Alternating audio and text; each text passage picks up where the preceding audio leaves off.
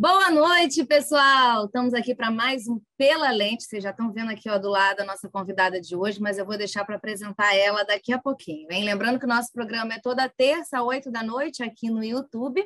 E eu queria lembrar, né, antes de falar da nossa convidada, que minhas redes sociais estão aqui na descrição, né? É importante lembrar, quem quiser seguir por lá.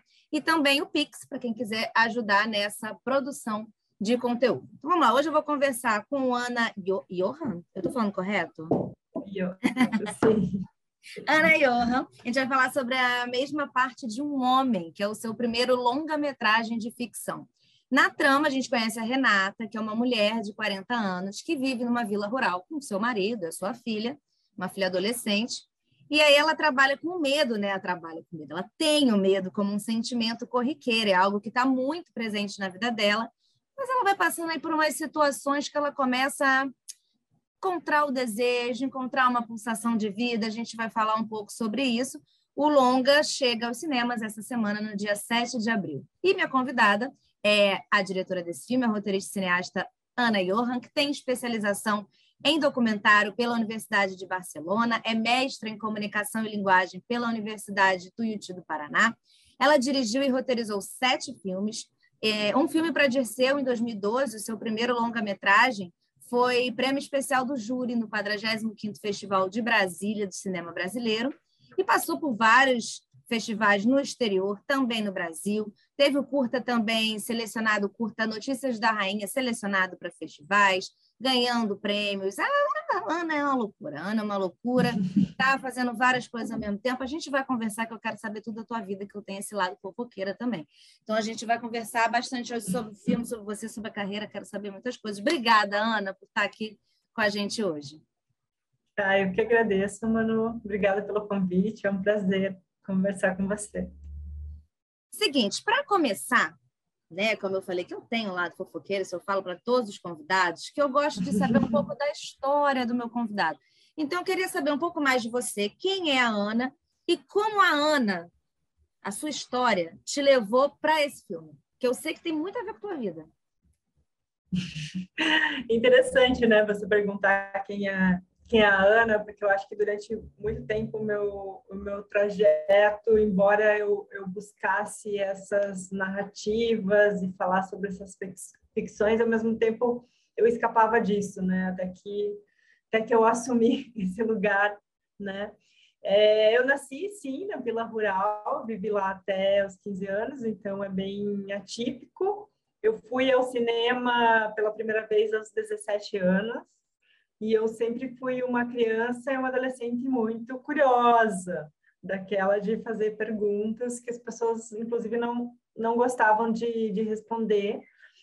Eu tive acesso uh, muito cedo à literatura, porque eu acho que era o único era o único lugar que chegava nessa vila rural, né, de outros universos, outros personagens. Então eu me encantava mesmo por esses mundos e pelo, por esses personagens que chegavam.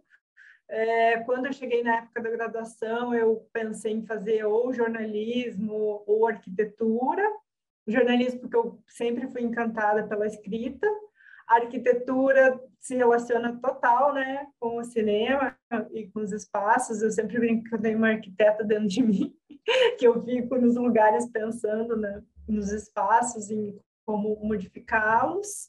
É, o cinema, inicialmente, né, 2000, ano 2000, a gente tinha pouquíssimas faculdades, então é, não surgiu, né? Quem era criança nos anos 2000 que falava, ah, eu quero ser roteirista, eu quero ser cineasta, né? Mas eu estava procurando uma bolsa para é, para roteiro, para estudar fora, e eu acabei ganhando essa bolsa para estudar documentário. Fui, montei minha produtora, época de cinema pós-color, onde eu fazia de tudo um pouco, né? É, dirigia, colocava filme em edital, mandava para os festivais, e foi só em 2012 que eu comecei, o, o ano, inclusive, que eu estreiei meu primeiro longa-metragem doc no Festival de Brasília, eu comecei a escrever a mesma parte de um homem, e eu estreio ele dez anos depois, né? Para ver a, a, paciência e o amor que a gente tem pela arte, né? Fiz muita coisa já, muitos filmes, e agora também esse ano é, eu falei da minha paixão pela escrita e pela literatura, e esse ano também vou estrear meu primeiro romance de ficção. Um novo projeto aí. Muito bom, arrasou, arrasou demais. Aí eu queria que você me contasse como é que surgiu a ideia desse longa específico, né, dessa história, né, toda que, que, que acontece no filme, e um pouquinho do processo de produção. Por exemplo, como é por que a escolha por retratar a mulher do campo? É porque você já tinha essa vivência realmente? Sim. É, a, a, qual que é a pergunta anterior a essa? Eu me perdi. É... Como que surgiu a ideia do longa? Como foi esse processo de Sim. produção? As minhas ideias sempre surgem de, de incômodos. E, e eu acho que é, não estava tão presente em 2007, quando eu comecei a pensar nessa ideia, a questão de gênero, questão que a gente discute hoje de papéis, mas inconsciente estava presente os meus incômodos. E aí, quando eu comecei a pensar nessa ideia, era primeiro uma mulher que ela tinha amnésia e era um relacionamento problemático e o homem começava a contar para ela quem ela era, as histórias que ele queria, né? Mas eu sempre penso na arte como representação e invenção e subversão. Então essa história inicialmente que eu queria contar era de um incômodo que existe na sociedade, mas não era subversiva se eu colocasse a mulher nesse lugar, justamente porque nós sempre estivemos nesse lugar, né? Nos homens denominando essas situações. E aí depois eu mudei justamente para um personagem masculino, passou por vários laboratórios, né? É, e é, assim, desde sempre que eu comecei a escrever o roteiro, era uma mulher no campo, porque eu queria eu tenho é, esse, essa a Renata, né, é uma personagem fictícia, não é sobre alguém que eu conheço, mas baseada em muitas mulheres que eu convivi e eu uh, quando eu era pequena eu presenciei muito esse medo nas mulheres, principalmente na minha mãe. Então eu convivi com essa tensão, porque muitas vezes as pessoas falam, nossa, fala da, da tensão do filme, do thriller, mas isso era muito meu cotidiano na adolescência. Então, isso está muito imbuído. E eu acho que o campo ele é tão pouco retratado né, no cinema brasileiro, ou quando ele é retratado, ele é estetizado, né? Em, palavra, em imagens é, idílicas e, e bonitas. É, uhum. É, e também, mas o campo também carrega toda essa estrutura patriarcal e de uma maneira muito mais rígida, né? Até.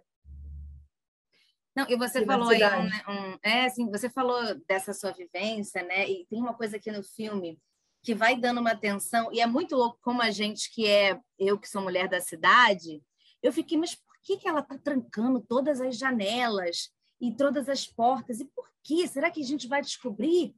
E né, como se não, e aí com o filme a gente vai entendendo que é a mulher sozinha dentro de casa com a filha e ali num lugar em que realmente está sozinha, não tem o que, que pode acontecer com ela ali. É o medo que a mulher tem potencializado, assim, e aí eu vi uma entrevista sua também explicando um pouco isso, e eu falei, a gente que não, não tem, eu nem pensei, assim, para mim era uma jogada do filme, que aconteceu alguma coisa, é uma realidade, né, total, assim. Eu, e aí é, é porque quem é mulher... mulher... Nada, né? É sim, porque as mulheres, é, né, nós temos medo de ser assaltadas, mas nós temos medo de ser estupradas. Então, imagina uma mulher, duas mulheres no campo longe de tudo, né? É claro que ela cria ali uma neurose, né? É, instaurada também pelo social. Sim, é, é, é como todas essas nossas vivências potencializadas total, né? Se já é difícil no, na cidade você tomar a decisão de, de, de repente de ir numa delegacia, alguma coisa, imagina num lugar que você não tem nem a delegacia perto, nem se você quisesse o rolê que é para chegar. Eu você não tem essa cultura, nisso. né? Nem essa cultura é... da informação que você vai numa delegacia, né? Imagina. É muito, é muito diferente. Eu achei, assim, isso para mim já valeu muito. E essa, essa mudança que você falou que fez no roteiro, é o, pô, foi o, a virada mais maravilhosa, realmente, de colocar uma mulher nesse lugar de que chega um forasteiro ali e ela vai explicando, um forasteiro sem memória, e ela vai explicando quem ele é, baseado no que ela quer que ele seja, né? Então, assim, essa virada, acho que foi, essa mudança do roteiro, acho que o filme não seria tão grandioso se fosse esse papel que já é o papel da vida, né? Que é o homem falando para a mulher. Essa, essa virada, assim, me pegou demais também. E aí eu queria que você me falasse é, essa questão do feminino, né? Muito tratada no filme, de diversas maneiras explícitas e implícitas, mas como é que é essa presença nos bastidores? Tem uma presença feminina forte? Como é que foi esse trabalho de bastidor? Sim, quando a gente começou a pensar no edital já, a gente queria, eu e o Antônio Júnior, que é o produtor executivo, a gente queria uma equipe majoritariamente feminina. E também que fosse cabeça de equipe, porque muitas vezes no, nos filmes a gente tem muitas mulheres, mas elas não assinam né, uma direção, uma direção de fotografia, e aí a gente sabe que elas não participam mesmo menos das decisões, né? E esse filme a gente tem é meu primeiro é, longa de ficção, é o primeiro longa da Fabiola Bonafiglio, que é diretora de arte, é o primeiro longa da Helen Braga, que assina a fotografia, é a primeira vez que a que a Clarissa faz, uh, né, é protagonista, já que as histórias é, muitas vezes não estão centradas é, nas mulheres, né, a, Débora Opolsky até que faz a, a finalização de, de som também é o primeiro longa dela, e, e era muito importante para mim essa escuta e fazer um filme, é, claro que os homens também são muito importantes nesse filme, é, todos que trabalharam, né, desde o elenco até outros cargos, mas eu tinha certas preocupações, né, inclusive como gravar a cena de sexo, é, como colocar esse corpo dessa mulher em cena, porque mesmo que eu, tenho um período, né, que eu mostro uma mulher mais subserviente e que passa por certas violências, e para mim era importantíssimo mostrar esse antes, porque senão o depois não faria sentido, mas eu me, me perguntava, né, como mostrar isso, já que a gente está cansado de, de ver mulheres nessa situação. Então, foi muito importante toda essa, essa conversa, né, que eu, que eu tive e esse diálogo com, a, com essa equipe. ah, foi muito bonito, estou com muitas saudades já do set. Imagino, não, deve ser acho que é muito importante também essa, essa, esse diferencial né, que teve no set da mulher. Não só não adianta você ter maioria de mulheres se elas não estão ali, no fim das contas, assinando e tal. Claro, melhor ter a maioria de mulheres, ter um monte de mulher. Bom, queremos, sim, não estamos dizendo que não. Mas nesse cargo de, de tomada de decisão também, né, de, de assinar ali nome, é uma, uma diferença. É porque é muito pouco, né? Até de diretoras mesmo, a gente tem uma, uma porcentagem de 15%, 16% de diretoras. É muito pequeno, né? É, no mínimo, isso deveria ser equilibrado, já que a gente tem uma população com até mais mulheres do que homens, né? Isso Exato. fala muito de gênero, né? Não está representado. Mulheres é, tem mulheres que é, é muito bom a gente falar de muita coisa, porque tem mulheres que nunca nem se viram nessa possibilidade, seriam grandes diretoras, grandes roteiristas, grandes fotógrafas, né? Não, total. Agora, como é que foi o processo de seleção dos atores, principalmente aí os três protagonistas, né? A Renata, a Luana e o Luiz. Como é que foi essa, essa seleção deles? Por exemplo, Luana, eu também já vi você falando, que ela tá foi o primeiro trabalho dela, né, no cinema e tudo mais, foi um processo de busca para achar quem faria a Luana. Queria que você me contasse um pouquinho a escolha por esses três atores. Sim, é, cada ator foi escolhido de uma, uma forma, até porque não, não é uma fábrica, né? Então a gente tem que olhar para cada papel com cuidado. Eu fiz o cast com a Jaciara Rocha, que depois também foi assistente de preparação com o René Guerra. É, a Luana, realmente, a gente fez uma chamada, primeiro na internet, é, é, pedindo vídeos de meninas. Eu fiz, elaborei um questionário e eu queria é, que elas me respondessem para eu ver corpo, voz, né? Para começar a pensar se dentro da, da minha imaginação aquela menina teria alguma possibilidade ou não de passar por um teste, né? Porque você cria um imaginário também do, do personagem que você quer. É, inicialmente a gente recebeu acho que 250 vídeos e aí a gente foi fazendo vários testes. Eu fiz isso muito antes da pré-produção, é, até chegar na, na Laís Cristina, que é um acerto, né? Porque ela é, foi, foi realmente brilhante em, em incorporar aquele papel. Parece que ela brotou lá no mato mesmo, né? Quem vê ela na vida, assim. Já matou várias diferente. galinhas, coleciona sapos, Sim. uma loucura. Sim. É, o Irã surgiu também entre alguns nomes, e eu tinha essa preocupação também que, as, é, que o elenco quisesse, né? Que os atores quisessem muito fazer esse roteiro, e eu fiquei muito feliz que o Irã leu o roteiro, ele queria muito fazer esse, esse homem. E a Clarissa é bem curiosa, assim, porque eu não conhecia ela, ela tinha trabalhado num filme do Ali Muritiba, no Ferrugem, e, e aí o Antônio Júnior, que também né, é produtor desse filme, é, começou a pensar comigo as possibilidades. Eu, eu, separo muito o roteiro e a direção e às vezes eu, eu penso muito mais na alma, acho que do personagem do que no físico, assim. Então eu deixei isso para depois. E aí ele me mostrou, ele falou, olha, tem Clarissa Kish, o que, que você acha dela para Renata? E foi muito engraçado, assim, porque foi uma conexão imediata, eu olhei e falei, essa é a Renata. E eu escolhi, eu não fiz teste, eu não tive uma conversa, eu mandei o roteiro, a gente contratou, depois sim, que eu, né, eu quero criar essa intimidade com qualquer pessoa que trabalha comigo, né, acho que a gente precisa sentar, conversar, é, jogar conversa fora, beber um vinho, e aí sim eu fui para São Paulo para começar a conhecê-la um pouco mais, né, até a gente chegar a gravar o filme. Agora, no meio do caminho, já a gente já sabe que produzir cinema no Brasil é uma demora, é um problema, não é fácil. Mas aí, além de tudo, não bastasse, além já não bastava ter o quê? Um governo que não colabora. Aí veio o quê? Uma pandemia. Como é que foi isso nesse processo todo? Olha, existe expectativa e existe realidade, né? E a gente lida sempre com isso, né? Na vida ou, ou no cinema. E a minha expectativa, né? E na minha imaginação, eu iria com esse filme para os festivais, iria encontrar os amigos. É. Esse era o, era o sonho, né?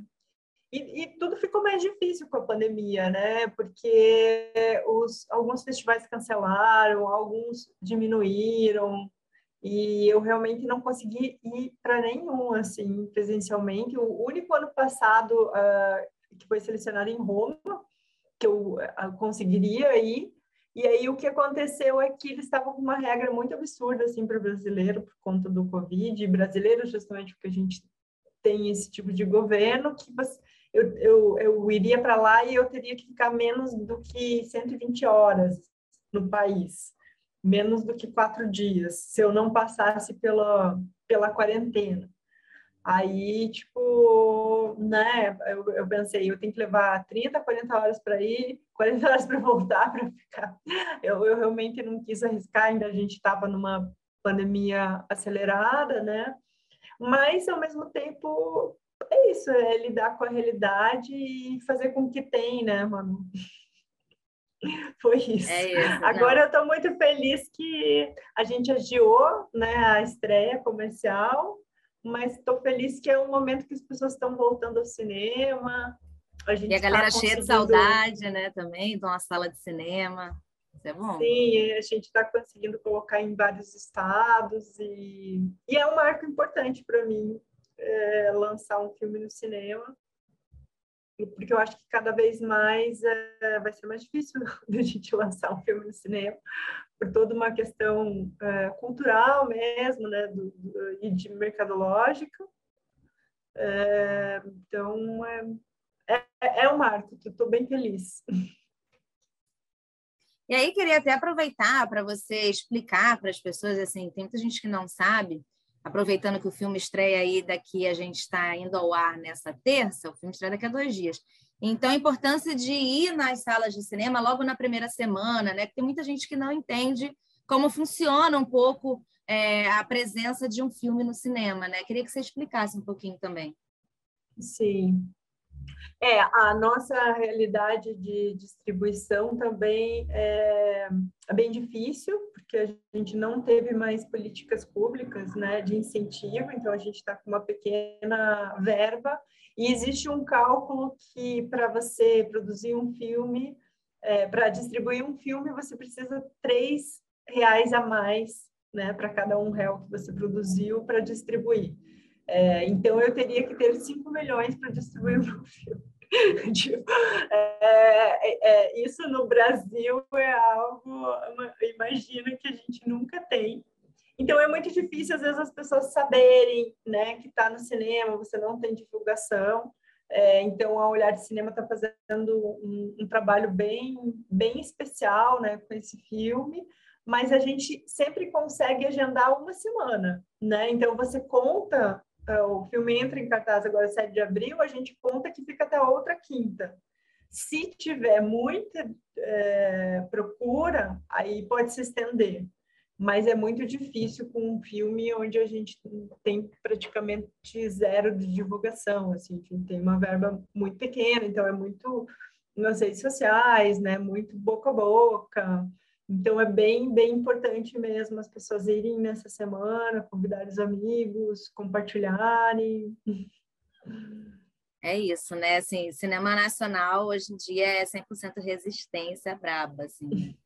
Eu queria que você falasse também um pouquinho qual a diferença do processo produtivo que você, experiência aí documentários, documentários, de repente um longa de ficção, a diferença de todo esse processo de trabalho, o quanto de muito mais gente que você precisa para fazer, como é que qual é a diferença assim para quem como eu não entende muito como se produz um filme assim bastidores, né? Então, então de assistir, galera, mas os bastidores, Sim.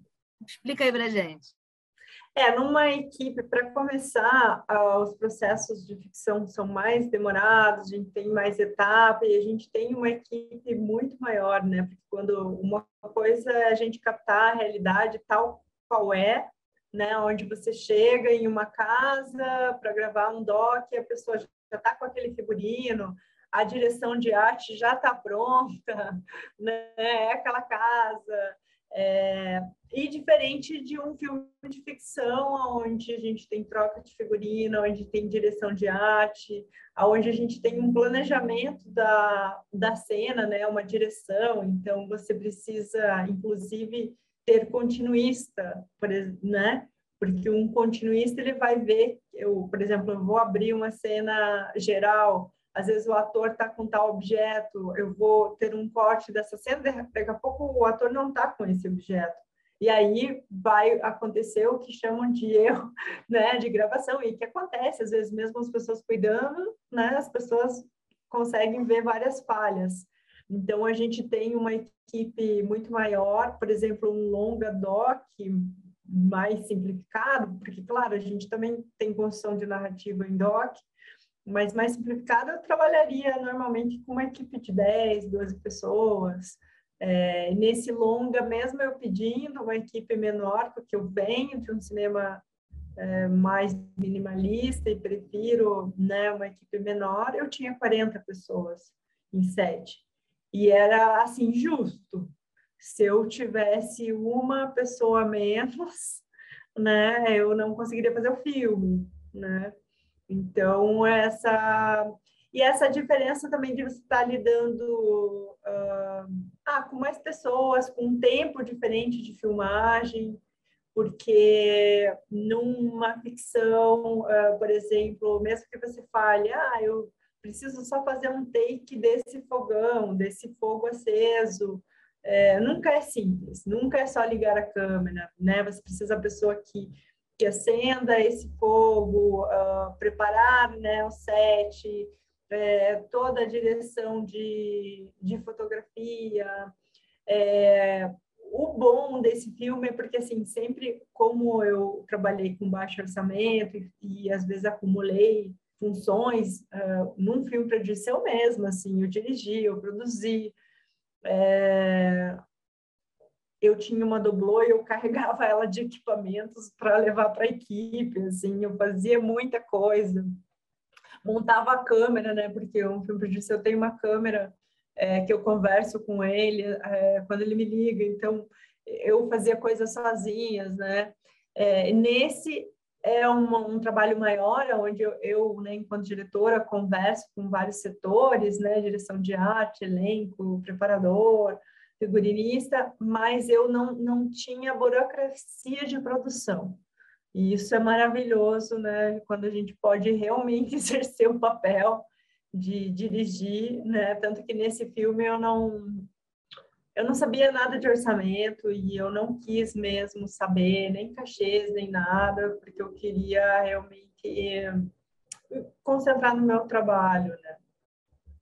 Então, tem isso também quando a gente está com pessoas competentes, né, ao nosso lado, você tem mais trabalho para um lado, mas né, não precisa fazer burocracia e pode liberar a cabeça para realmente o que você precisa fazer, né? Nossa, outra, outra, outro esquema de trabalho quando a gente consegue fazer isso, né? De focar ali nessa parte que é o nosso principal objetivo e às vezes a gente não consegue, porque 550 aqui que a gente tem que prestar conta aqui. Aí dessa Sim. vez, é, deve, nossa, deve ser muito, muito bacana também trabalhar assim.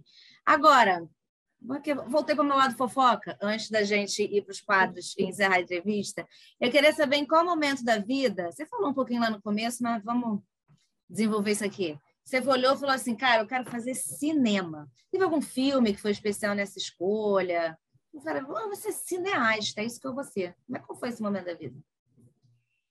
Não, não foi assim tão claro, assim. É, é grande como... virada, tal como um filme de Hollywood, que você sonhou e falou, é isso. Não, foi é mais sutil. É, é porque eu, eu falo que na, a vida tem uma diferença da narrativa, né? Da, a narrativa tem síntese, então tem essas viradas marcadas, né? Mas a vida é mais sutil. Eu, a primeira vez que eu assisti o meu primeiro, o primeiro filme foi Guerra dos Canudos, Uh, e quando eu tinha 17 anos, e foi interessante porque lá em casa nós somos em cinco irmãos, né, uma família de sete pessoas para TV pequenininha, né? É, quando eu fui no cinema, eu, a primeira coisa que eu prestei atenção foi no corte. E eu nunca tinha prestado atenção no corte e eu comecei a pensar nessa nas imagens, sabe, aonde uma terminava, onde começava a outra. É, comecei a olhar os filmes de uma forma diferente. Aí no curso de jornalismo tinha vários cursos de extensão que eu não me interessava, eu fazia os de cinema. Eu tenho um livro de, do Glauber Rocha quando eu tinha 18 anos, mesmo eu não sabendo que eu queria fazer cinema, assim. Então acho que isso começou intuitivamente até que eu vinculei a minha necessidade de escrita ao roteiro. E, e aí depois, uh, em 2002, 2003 é, quando tinha uns 23 anos, já estava formada em jornalismo, eu comecei a trabalhar como roteirista numa uh, empresa de EAD, é, educação à distância, eu roteirizava aulas, e aí eu já sabia que eu queria roteirizar, mas não era aquilo que eu queria roteirizar, né? Eu queria uh, fazer filmes, eu queria um trabalho mais criativo.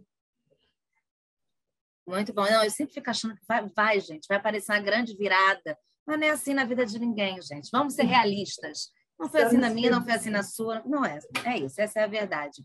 Vamos então para os nossos quadros de encerramento. Se não te passaram, te explico agora o que são.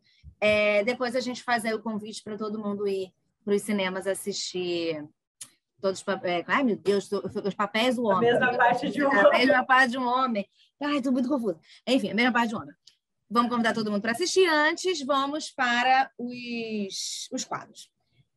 Primeiro quadro que a gente sempre tem é uma notícia da última semana que tenha te chamado a atenção de alguma forma. Pode ter a ver com o nosso tema ou não, mas que te chamou a atenção. Pode ser positiva, pode ser negativa. Eu sempre falo negativa, eu sou péssima. Eu sempre desço o clima da entrevista. A entrevista lá em cima, eu falo, então, vou trazer uma notícia horrorosa para vocês. Eu sempre faço isso. Então, não se sinta acanhada se sua notícia for horrorosa. pensar na minha na notícia. Uma notícia que te chamou a atenção né, na última semana. Se, se quiser, eu começo. Pode começar. Tá.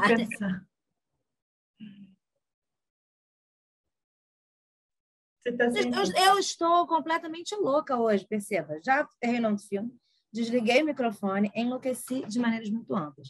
Bom, a matéria que me chamou a atenção essa, essa semana, na verdade, vem chamando a atenção nas duas últimas semanas, principalmente sendo aqui moradora do estado do Rio de Janeiro, moro em Niterói, mas, enfim, vivo no Rio de Janeiro, trabalho muito próximo da política, de pessoas que estão na política, que é o caso do Gabriel Monteiro, PM, influencer youtuber, que é é muito complicado assim. A gente que já estava ali nas últimas eleições aqui no Rio de Janeiro, eu trabalhei, então acompanhei algumas coisas e já era uma pessoa que a gente sabia que é complicada, né? Que tem uma série de problemas por trás. E aí agora, no Fantástico, nas duas últimas semanas, estão mostrando algumas coisas de como os vídeos eram muito armados, inclusive com criança de rua. Ele chamava e dizia o que a criança tinha que fazer para mostrar como ele é maravilhoso e tudo mais.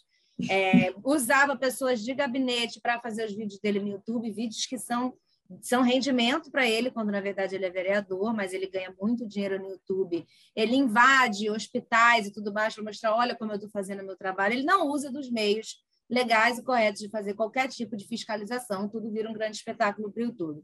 Isso a gente já sabia, pelo menos quem olhava com um olhar mais atento, embora ele seja uma pessoa muito conhecida nas redes sociais e com muitos apoiadores que acham maravilhoso, afinal de contas, o Estado não faz nada, ele está lá fazendo alguma coisa, é 100% ineficiente, pelo contrário, prejudicial, mas funciona muito bem na internet.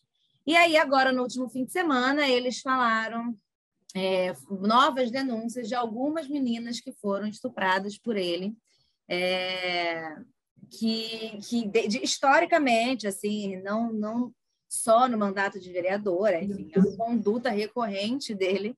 E ele, quando era PM, ameaçava muitas dessas meninas com armas, meninas que a princípio iam, queriam sair com ele, queriam ficar com ele, é, iam por vontade própria. E em algum momento a coisa se tornava violenta, ele exigia fazer sem camisinha, e se qualquer menina reclamasse, ele pegava a arma. Então, assim, ou forçava de outras maneiras. Então, é, são alguns casos que são dois fins de semana aí que o Fantástico vem mostrando isso. É, algumas coisas como realmente essa, esse tipo de conduta dele, que mostrou semana passada na, no, no, na Câmara de Vereadores e tudo mais.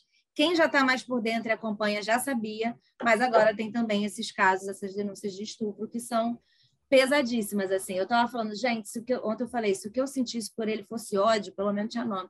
Mas eu não tenho nome porque eu sinto, assim. É tipo, eu, eu ficava desesperada ontem vendo a matéria, assim. Tipo, até se tomar cuidado para quem isso pode gerar algum tipo de gatilho é muito difícil. Ver o depoimento das meninas e ele se defendendo na, no parlamento, ali na Câmara de Vereadores. Então, assim, essa é uma notícia que, e de alguma forma, né, ela fala muito da questão da mulher, né, coisa que a gente aqui falou o programa inteiro, porque muitas das meninas, nenhuma delas denunciava, por quê? Vergonha, ninguém ia me dar atenção, ou minha família, ou a polícia, um, porque ele era policial, dois, porque todas elas foram, tomaram a atitude de entrar no carro com ele, de encontrar com ele, a coisa foi ficando violenta ao longo do processo. Hoje em dia, todas percebem que foram abusadas.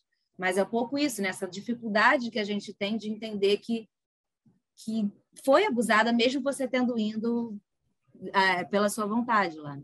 Enfim, acho que, que é uma notícia que foi muito impactante para mim, mesmo já conhecendo a figura, assim, acompanhando um pouco. E acho que conversa muito com o que a gente veio falando aqui pelo programa, com que o filme na sua ficção também traz, né? Esse medo que elas, essas mulheres sentem é, o tempo todo, acho que é isso, tá aí, tá na nossa realidade. Sim, acho que essa é construção de, de narrativa, né? Porque essas meninas, embora é, não tivessem esse apoio, talvez não reconheciam antes essa violência e o próprio medo, né? Porque como se trata de uma figura pública, um policial, né? E me chamou a atenção, eu não estava acompanhando, mas me chamou a atenção essa construção de narrativa que ele faz da própria fabricação dos vídeos, né? É, porque também hoje é, isso era fabricado de uma outra forma, né? A gente tem a história para ver né? nos livros históricos dessas construções né? de verdades, mas hoje em dia é muito fácil essa, essa manipulação de imagem, né? E que as pessoas muitas vezes não estando familiarizadas ou alfabetizadas, elas acabam acreditando, né? Então, esse, o senso crítico, né? O combate é só com educação, é só com conhecimento mesmo, né? Mas eu não tenho nenhuma, fiquei pensando, mas eu não tenho nenhuma notícia. Não tem problema, não tem problema. Outro, outro quadro, antes da gente encerrar, é uma dica. Uma dica de um livro, uma série, um filme, um, enfim, qualquer coisa que você queira indicar, que você acha que aqui o público precisa conhecer. Tem alguma aí ah, já na tua cabeça? Ótimo já lembrei de um livro é, da roteirista carioca, a Renata Correia. Ela lançou faz pouco tempo, se chama Monumento para a Mulher Desconhecida. Estou doida para ler esse livro. É, eu já recebi. Inclusive, meu sonho trazer Renata aqui nesse programa.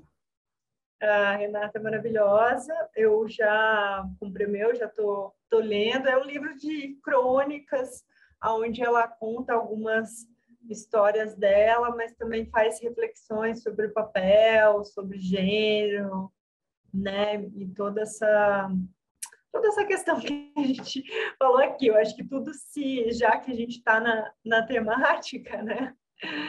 É, é, um livro contemporâneo, né? De, de uma mulher da nossa idade que também está fazendo essas reflexões. E é muito importante que a gente é, leia sobre isso e leia mulheres também, né? Total, assim, com não só falando das suas vivências, mas com um olhar diferente também para vivências de outras mulheres. A dica que eu vou dar é, é, na verdade, eu falei sobre esse livro que eu vou falar agora no último vídeo do canal, então quem quiser voltar lá, já fiz uma resenha sobre ele, que é do Educação Não Violenta, da Elisama Santos, em que, enfim, ela pega essa ideia da, da, da comunicação não violenta, levando para a educação dos filhos. E aí tem vários pontos muito interessantes que eu ficava, gente, babado, nunca tinha pensado nisso. Também aponta muito a dificuldade que é no dia a dia, na sua rotina, você porque exige três vezes mais dedicação ali, né? na compreensão de que aquela criança é um ser humaninho que está ali se construindo, aprendendo a lidar com essa loucura desse mundo que a gente muitas vezes não conseguiu ainda. Então, é, é, é muito interessante, assim, quem tiver interesse em saber um pouco mais, eu já recomendo, mas pode ver o vídeo que está aqui, é o, logo o vídeo anterior dessa, desse programa, é bem, bem legal. E aí, um ponto aqui, já que a gente, eu estou aqui super na temática, ela fala muito isso, assim, a maior parte, das, ela dá cursos, né, workshops, cursos, no geral, são mulheres, são mulheres que buscam incomodadas com a relação que está tendo com o filho, o filho está fazendo pirraça, o filho está não sei o quê, ou eu tô, não estou dando conta, ou eu estou sendo agressiva, enfim. É, no geral, são mulheres buscando melhorar essa relação com os filhos, pensando na educação que vai dar para esses filhos. Então, acho que isso aí também é um ponto. Fala muito sobre muita coisa, não é mesmo? Diz, é, diz muito. É, e é estatístico, né? A gente tem milhões de crianças sem certidão né, de pai e muitas que tem, a gente só tem um papel fictício, né? Não tem um é papel isso. mesmo. Não, e, e, mesmo quando são assim aqueles os pais maravilhosos, é isso. A hora de, de tomar decisões são mais são coisas mais profundas, entendeu? É como que a gente vai lidar com um filho que está fazendo pirraça, não vai ser xingando, não vai ser batendo, vai ser um outro tipo de coisa. São coisas é, mais. Então, Pode ser o pai maravilhoso que leva para tomar sorvete, faz bagunça, mas tem coisas que são mais profundas da educação. É, eu ia falar que é tão, tão grave essa questão que o pai que faz é, né, muito pouco e uma mãe seria escorraçada por isso, ele leva prêmio de melhor pai do mundo. Né? É o grande paizão, o pai de Instagram. Acontece muito isso. Olha, eu queria muito te agradecer, muito, muito mesmo pela sua presença aqui. Eu gostei muito de conhecer você, seu trabalho, seu filme, e queria que você convidasse todo mundo que está assistindo para ir lá assistir a mesma parte de um homem que vai estrear essa, essa semana nos cinemas e, como falamos, muito importante assistir aos filmes brasileiros e assistir aos filmes na primeira semana. Obrigada, Manu. Queria agradecer pelo espaço, porque eu acho que, para mim, todo o percurso é importante, assim, desde fazer esse filme até produzir, agora divulgá-lo e me comunicar né, com as pessoas sobre o assunto. Então, agradeço muito o espaço mesmo da divulgação e quem está assistindo. É, vá assistir a mesma parte de um homem, tem um elenco incrível, Clarissa Kish, Irandir Santos, Larissa Cristina, Otávio Linhares, Zeca Senovic. É um inventário de ficção, sobre ficção familiar, né? Eu acho que é muito contemporânea as discussões. É, e é isso, assim. Muito obrigada. Não, muito bom. Eu que agradeço, elenco de primeira nesse filme, coisa de louco, coisa de louco, estou dizendo. Confia em mim, confia em mim.